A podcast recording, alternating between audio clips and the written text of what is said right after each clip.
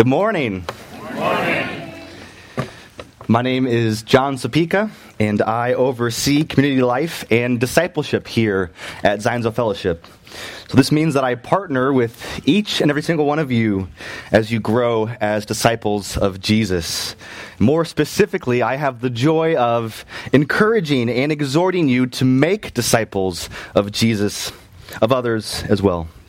And this morning, I have the joy of continuing our three week series on encouragement. Encouragement and puppies. These two go together like peanut butter and jelly. I've thought a lot more about giving good encouragement lately because my family recently got a puppy named Mia. Now, Mia is an adorable mini golden doodle. She could probably get away with murder given how cute she is. But Emily, Ellie, and I have agreed that we want to train her to be the best dog she can be, to help her reach her God given potential as a dog. I know that sounds a bit ridiculous, that's fine, but we do want her to actually be a good pup. So, Emily, my wife, and my daughter Ellie, in particular, have worked hard to give me a frequent affirmation to reinforce her good behaviors. I would go as far as to say that they've even encouraged her and exhorted her in the right proportions whenever it was needed. Now, how does this kind of encouragement compare to the encouragement in the Bible? Well, for starters, it's not like telling your dog, good girl, after she obediently sits. Close, but no cigar. Biblical encouragements also, it's not, it's not like giving your dog a belly rub reward because she patiently and quietly waited for the next directive. It's not quite it. God given encouragement is more like what happens when we grab a leash to take Mia out on a walk. Her entire disposition changes. She immediately has new levels of boundless energy. She's renewed, refreshed, invigorated into joyful excitement. But get this true encouragement is essentially divine refreshment that renews, refreshes, invigorates you and me. And best of all, God brings this kind of refreshment to us through ordinary Christians like you and me. So today we will glean more insights into how God brings refreshment through his people. We'll look at Colossians 1 verses 28 through 2 verses 7 and we'll see the movement of encouragement from refreshment to refinement to rejoicing. So turn with me on your sheets or in your Bibles to Colossians chapter 1 verses 28 through 2 verses 7.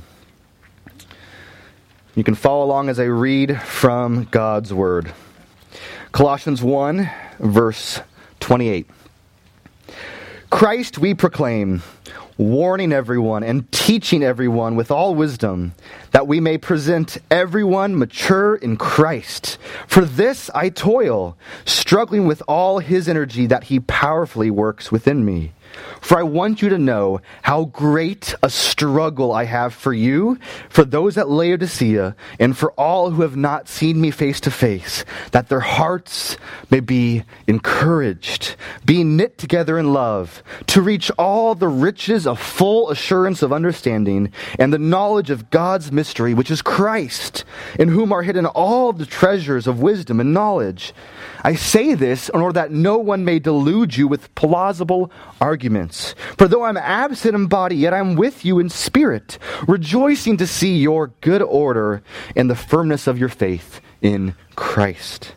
Therefore, as you received Christ Jesus the Lord, so walk in him, rooted and built up in him, and established in the faith, just as you were taught, abounding in thanksgiving. Let's pray and ask God to refine and refresh our hearts as we look to his precious word together. Father, we marvel that you are the God of encouragement. You give encouragement to us freely, joyfully. But if your spirit does not cause us to gladly receive these truths from your word this morning, then my efforts are in vain. So, God, would you strengthen us? Would you comfort us? Would you confront us from your word this morning? You intimately know all of our needs. So, would you speak words of encouragement to us this morning? We ask in Jesus' name. Amen. So, Colossians 1, verses 28 through 2, verse 7, highlights a movement in encouragement from refreshment to refinement to rejoicing. So, first, we'll see the surprising delivery of encouragement.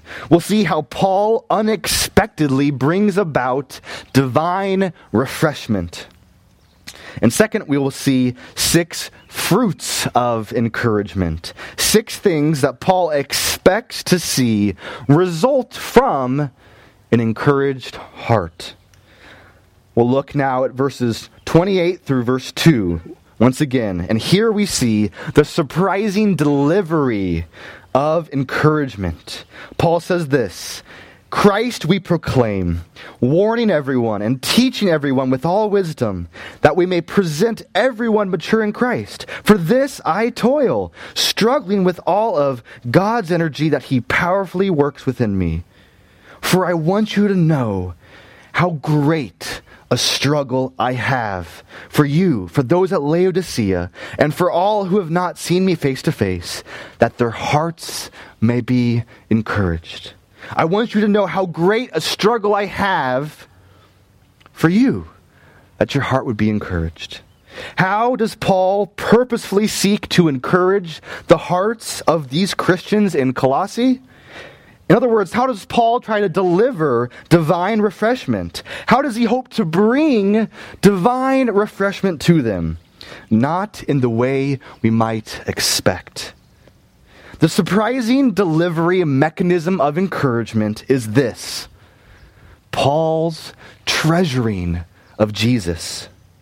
By cherishing Jesus in all aspects of his life, Paul encourages their hearts. In sum, treasuring Jesus encourages the hearts of believers. We'll see four specific evidences from this text that link Paul's treasuring of Jesus with the encouragement he expectantly hopes God will provide his readers. First, consider Paul, the messenger. Paul lived the kind of life that communicated and demonstrated and exalted in the supremacy of Jesus, that Jesus was his greatest treasure and his greatest joy. Paul lived a life of intense suffering.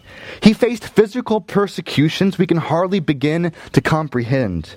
He had all the reasons in the world to be constantly discouraged. He often was. And yet, as he suffered, he rejoiced in his sufferings, believing that spreading the truth about the gospel, about Jesus' life, death, and resurrection, was better than any temporary physical pain or consequence he might face. Paul was empowered by God's Spirit, and he worked hard to see not yet Christians come to see the beauty of Jesus at any cost. He worked hard to see Christians savor Jesus as their Savior. And he worked hard to see Christians sing of Jesus' beauty and majesty and supremacy in their lives. Paul was jealous to see God's people move towards maturity in Jesus at all times, at any cost. You might remember spit from last week. It's a marvelous and breathtaking idea to look for specific and personal instances of transformation in a person. When you consider Paul's life, what do you see? Paul was transformed powerfully by God's grace. When we look at his life, his life's example, He actually wanted to use his own life to spread encouragement, pointing to his own life, a life that actually pointed to Jesus. Paul the messenger clearly and rightly prized Jesus above all other things. And Paul rightly and clearly believes his life model of prizing Jesus would bring about encouragement. Do you know how greatly I struggle for you? Be encouraged. Like Paul, we can live a life where we continually show that Jesus is our greatest joy. Our lives point to the beauty of Jesus when people see that we truly find our greatest joy and hope and peace in Christ. Do you want to be an encouragement to others? If so, treasure Jesus. Cherish Jesus. Delight in Jesus. That encourages hearts. Cling to Jesus. Find fresh hope, fresh joy, peace, purpose, strength in Him today. As other believers see that in your life, expressed in how you live and how you think and what you feel and what you prioritize, they will be encouraged. If you are not yet a Christian, Jesus would be honored and magnified if you called out to him for help, for a new heart that cherishes him. Second, let's consider Paul's struggles, his message. His message, his struggles further prove just how deeply Paul treasures Jesus. There are a lot of things in life that we ourselves can find full obsession with, that can fully consume our attention and our efforts. Some of them are good, some of them are bad, some of them are neutral. And Paul was a man rightly consumed by verse 28. Paul wanted to proclaim Jesus at every opportunity. He wanted to warn everyone and wisely teach everyone so that those who heard his teaching would grow and move towards maturity in Jesus. He wanted them and us to progressively experience sanctification, to increasingly look like Jesus, to more deeply enjoy all of the magnificent perfections in Jesus. And Paul worked at this with a greater intensity than Michael Phelps did in his fanatical pursuit of gold medals.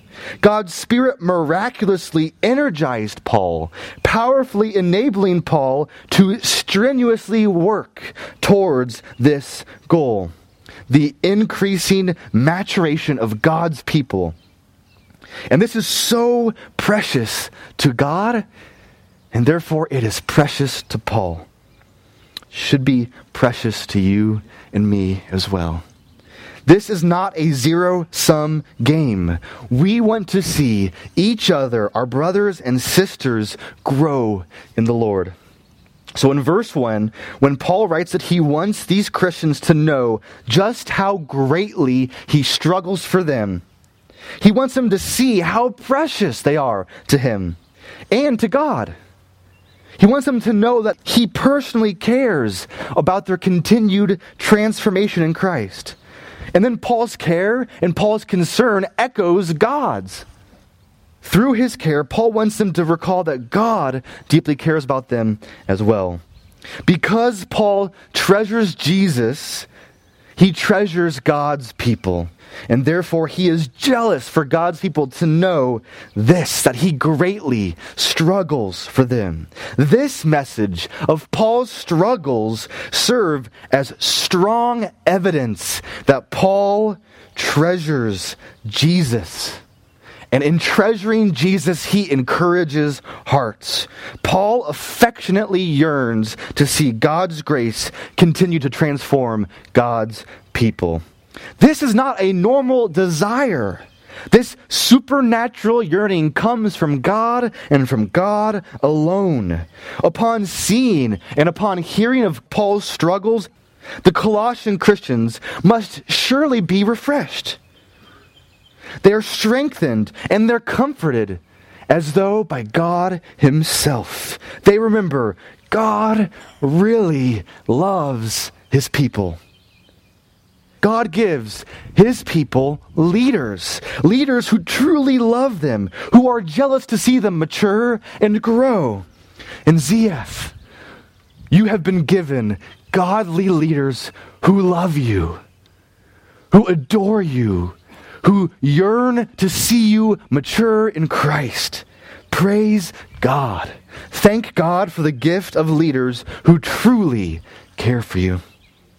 Their care is evidence that God cares for you. How precious is that? Third, we must consider Paul's intended recipients. Christians in Colossae, Laodicea, and beyond. His long list of recipients further demonstrates that Paul treasures Christ. Paul does not only want the Christians in Colossae to be encouraged by his life example, by his struggles. Paul also wants the Christians the next town over in Laodicea to be encouraged as well. And perhaps best of all, Paul wants to encourage everyone who has not yet met him face to face. Incredibly, that includes you and me. Why does Paul mention these other groups of people? The Laodiceans and the people he has not yet met. It is quite simple, actually. A heart that prizes Jesus longs for others to see him prized. Our own joy is incomplete until another joins with us in our joy. This is Paul's all consuming desire, and this should be ours as well. Jesus must be known and treasured by every human across the globe, that people from every tribe, every tongue, every nation would find salvation, hope, joy, peace, comfort, truth, identity, and meaning in Christ. Because Paul treasures Jesus, he wants others to value Jesus in the same way. He wants others to live for Jesus like him. And because God has transformed Paul's heart to zealously treasure Jesus, he desires for others to experience the same transformation. Paul treasured Jesus. And in treasuring Jesus, he encourages our hearts. Now, I want to share a massively important caveat. We've spent a fair bit of time looking at Paul's example, the way he prizes Jesus. But before we try to imitate his example, we must remember that we are not like Paul in some very significant ways. None of us are apostolic messengers who received direct divine revelation and commissioning. None of us will ever write letters to churches that provide divine revelation. It is highly unlikely that we will ever have a Damascus Road like encounter with Jesus. It's also highly unlikely that we will ever publicly craft prayers as theologically rich as Paul. It's highly unlikely any of us will ever have a platform anywhere near the size of Paul's, and that's a good thing, especially considering the broad impact Paul has today through his writings and his life example. Paul's life is aspirationally inspiring and challenging. But in some ways, to me at least, it feels crushing. It's kind of like Superman inviting us to fly up in the air with him. We are not like Paul. And yet, there's good news. Like Paul, we are filled, if you are a Christian, by the very same Spirit of God. We have been given divine revelation, God's Word. So we are commissioned as messengers of divine refreshment today. We may not and absolutely should not write new scriptures. But we can write notes of encouragement to other believers. We can send a text message to the person God randomly puts on our hearts. We may not have visions or dreams, but we can walk faithfully with Jesus day after day. We may never publish a book on prayer, but we can be the kind of people who say they will pray for someone and then actually do it. And through our own life example, in our daily thoughts, feelings, and actions, throughout the mundane, ordinary parts of life, we can regularly proclaim the supremacy of Jesus. Our lives can show that we too treasure Jesus above all else to our spouses, to our kids, to our grandchildren, to our neighbors, to our friends, to our coworkers, to anyone and to everyone in every interaction. And like Paul, may we all treasure Jesus. And in our God empowered treasuring, may God encourage the hearts of those around us. So, how exactly did Paul seek to encourage the hearts of the believers in Colossae? By his example of treasuring Jesus in his message he sends of encouragement. Like the Colossians, I trust we have been encouraged and been challenged by Paul's example, by his struggles in particular. When someone treasures Jesus, hearts are encouraged. But what happens next? Where do we go from here? What does an encouraged heart actually look like? What does an encouraged heart do? So we see an encouraged heart begins to treasure Jesus afresh. And we're not surprised to see Paul list a diverse array of fruits that result from encouragement. So together we'll consider briefly six of these fruits. And I say only six because the positive impact of an encouraged heart is staggering. And the consequences and the challenges that flow from a discouraged heart are alarming, perhaps even concerning. Now, this does not mean it is wrong to be discouraged. Trust me when I say that I am often there. I am far more like Eeyore than most of you realize. No, it can be perfectly understandable, reasonable, and normal to be discouraged, to be deeply discouraged, even for an extended amount of time, whether due to tragic loss, deep suffering, heavy sorrows, or for just being a glass half full kind of person. Even Paul spoke of being utterly burdened beyond his strength to the point of desperation. Have you ever felt like Paul? It simply may not be bad or wrong, shameful or sinful to be deeply discouraged. But it is probably not best to stay there forever. As my wife likes to say, God is in control, He is still good, and it's okay if things are hard right now. Still, we should be aware of the powerful impact that discouragement has in shaping and even warping our thoughts, feelings, and actions. Think of it like this Encouragement is not just honey for a sore throat. Encouragement is not an attempt to shrug off a bullet wound by slapping on a band aid. And encouragement is not a vaccine that merely reduces the severity of the challenges associated with a discouraged heart. Nor does encouragement guarantee prevention of future discouragement. Encouragement is more like this it's more like the paddles of a defibrillator. In the right hands, empowered by God's electrifying spirit, divine refreshment miraculously bridges the gap between the deadly discouragement of a flatlining heart and an electrically renewed life. Encouragement energizes, revitalizes, and even in a sense, resurrectizes, if that's a word. So, Let's spend the rest of our time comparing six common thoughts, feelings, and actions in a discouraged heart with the six fruits that Paul says come from an encouraged heart. What might we expect a discouraged heart to think, to feel, or to do? Well, first, isolation. A discouraged heart may feel isolated from God and from God's people. You might start to think that God has abandoned you. You may act this out by beginning to further isolate yourself from God, from God's word, from God's people. Perhaps, like me, you have felt isolated this past year.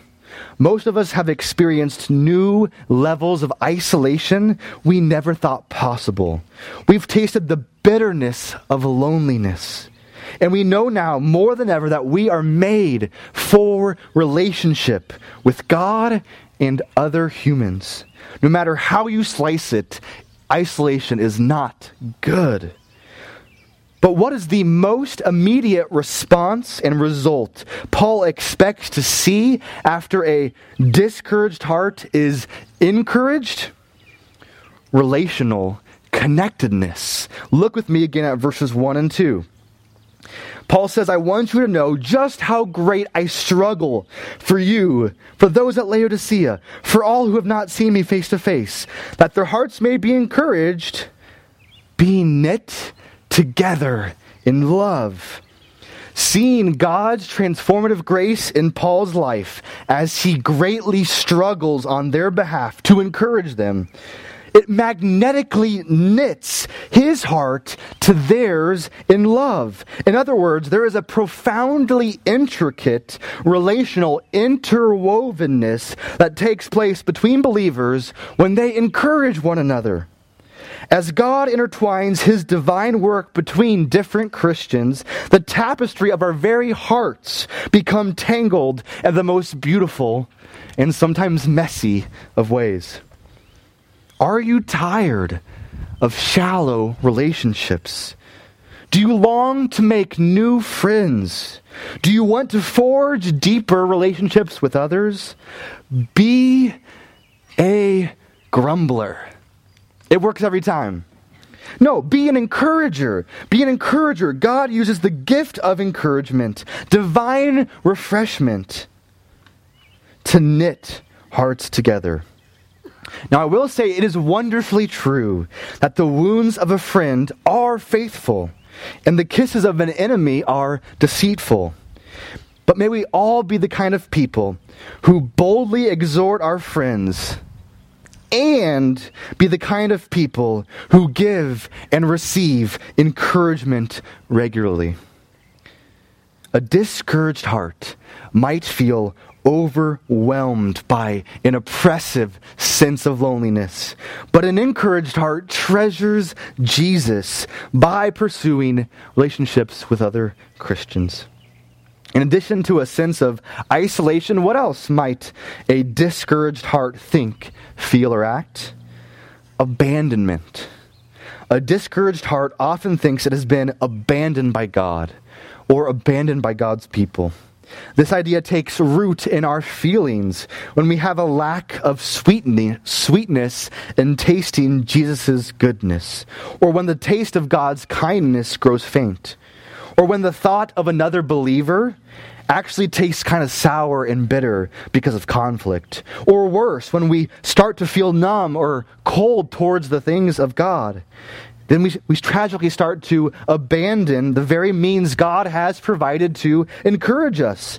We abandon His Word. We abandon fellowship with other believers. We abandon corporate worship, Sunday gatherings, and so on. This is a sort of self fulfilling prophecy of abandonment. But Paul says that an encouraged heart starts to reach all the riches of full assurance of understanding. Now, this assurance specifically relates to a true understanding of God, such that we have renewed convictions about who He is, what He's like, what He's done. And what better way to fight our fear of abandonment than with renewed confidence in God's character and God's work? That is rich indeed. A discouraged heart might wrestle with a sense of abandonment, but an encouraged heart treasures Jesus by finding renewed assurance in the reality that God is who he says he is.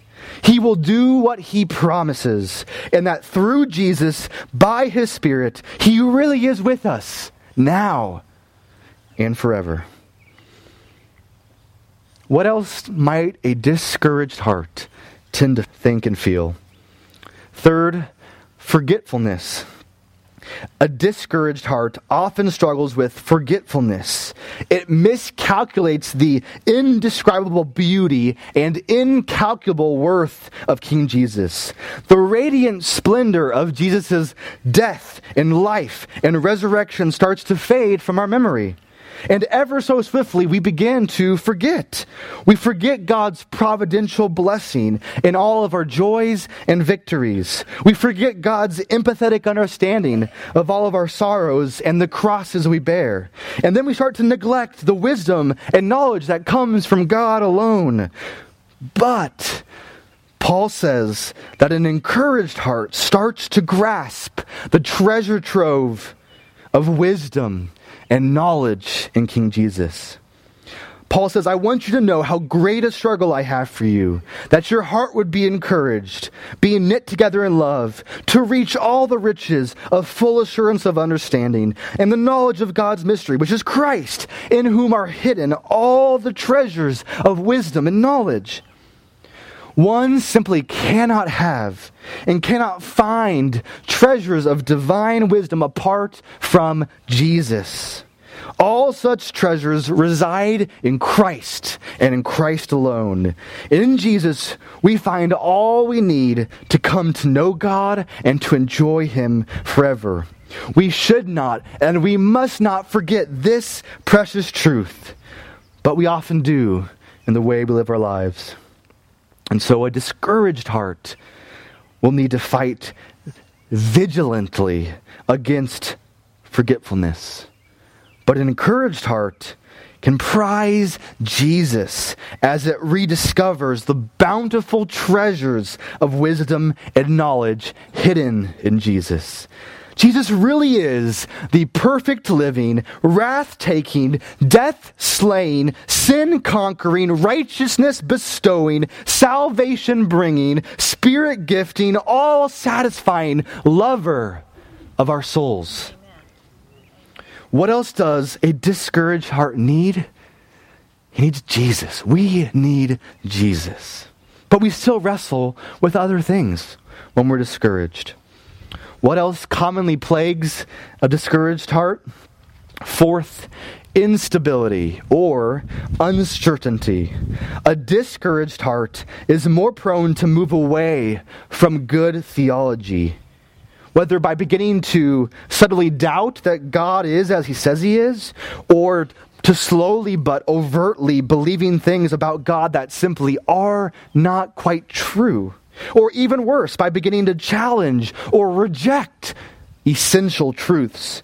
Bad theology is destabilizing and possibly and probably and likely leads to a sense of uncertainty. Perhaps regarding your assurance of salvation or regarding an assurance of God's providential kindness.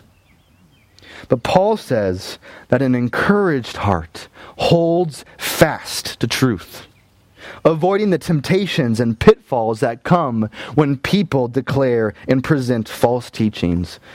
Paul says an encouraged heart has built a firm foundation on Christ and his truth. I want you to know how great a struggle I have, that your heart would be encouraged, to be knit together in love, and treasure the riches that are in Christ. And I say this, verse 4, in order that no one may delude you with plausible lies. For though I'm absent in body, yet I am with you in spirit, rejoicing to see your good order and the firmness of your faith in Christ. Paul marvels that one of the fruits of encouragement is often a firm or a firmer faith in Jesus. A discouraged heart needs to beware the deadly plague of skepticism and unbelief. But an encouraged heart treasures Jesus as it recommits to the rock solid foundation of truth found in God's faithful word. God the Father, through Jesus, by His Spirit, really is the giver of faith, the refiner of faith, the encourager of faith, the sustainer and finisher of faith. This is good news, and this makes encouragement important. What else can have a powerful grip on the person who wrestles with discouragement? Fifth, slowness, a sense of barely limping along, barely getting by, barely holding on, or worse, a gradual crumbling that leads to grumbling. Maybe you barely have a sense of your own progress in sanctification, or a dim sense regarding any prospects of a bright future in Christ. But Paul has confidence that an encouraged heart should be able to increasingly walk steadily in Christ. Paul says in verse 6 Therefore, just as you received Christ Jesus the Lord, so walk in him, rooted and built up in him, and established in the faith, just as you were taught, abounding in thanksgiving. According to Paul, to walk in Jesus looks like being rooted being built up in Jesus, being established in the faith, and abounding in thanksgiving. Precisely the kind of actions that boldly speak to the reality of Christ's supremacy. He is the supreme sustainer, the supreme builder, the supreme protector, and the supreme giver of thanksgiving. When your heart is discouraged, you might need to wrestle against frustrations or concerns about the slowness of change in your thoughts, in your feelings, in your actions. Yet when your heart is encouraged, you are empowered by God's grace to treasure Jesus more deeply as you personally experience the transformative grace of God afresh. And as you see God powerfully and truly and patiently and timely work in your heart, you'll probably see him work in the hearts of others as well. Finally, we've come to what is perhaps the most deadly poison that can creep into a discouraged heart. Six is discontentment, dissatisfaction, a rogue thought that God is worse than not good, that He actually does wrong. That God is at fault for all that is hard or wrong in our lives, or that certain people are at fault for our woes. As discontentment clouds our minds, we may begin to think that God no longer cares about us, that He no longer cares about keeping His promises, that He no longer is trustworthy. We might develop a sense of entitlement, that we are masters of our own destiny, and that all of the good in our lives is entirely due to me, myself, and I. As discontentment warps our affections, we might begin to feel bitter, bitter about all that we have done in response to God's grace in Jesus. We may begin to feel regretful that we've spent time in God's Word. What a waste of time. Why would we waste time in an ancient book that's full of gibberish and hard commands? We might regret that we prioritize time with God's people. Hypocrites, or that we've invested so much into such a terrible thing, a relationship that soured, or an institution we no longer appreciate. The church is awful. As discontentment overflows into our actions, we might begin to lash out at God, grumbling about all things, small and large, especially as it relates to our circumstances. We may begin to carry a freight train of accusations within our unhappy hearts. But Paul climatically declares that an encouraged heart can and must fight against these things, against these temptations towards discouragement. Therefore, as you receive Christ the Lord, walk in him and abound in thanksgiving. An encouraged heart can actually rejoice in God's divine work even and especially in the midst of hard circumstances. An encouraged heart treasures Jesus through the kind of joy that only comes from God. Next week, we'll take a much closer look at the relationship between thanksgiving and encouragement. So we'll get the full dosage of that next Sunday. Well, we've, we've covered a lot. Let me summarize. Discouragement is not a disease to be eradicated, but it is an opportunity to be stewarded. God is kind to encourage our hearts as we see others treasure Jesus. And then, once a heart is encouraged, it can better fight different temptations the temptation of isolation, the temptation of forgetfulness, the temptation of instability, the temptation of slow growth, the temptation of discontentment. We fight these things as we treasure Jesus. Jesus is the comforter who has given us full assurance of the fulfillment of his promises. There are unsearchable riches in Christ. We have a firm foundation of trusting in Christ. And Jesus has truly won a victory over Satan, over sin, over suffering and death.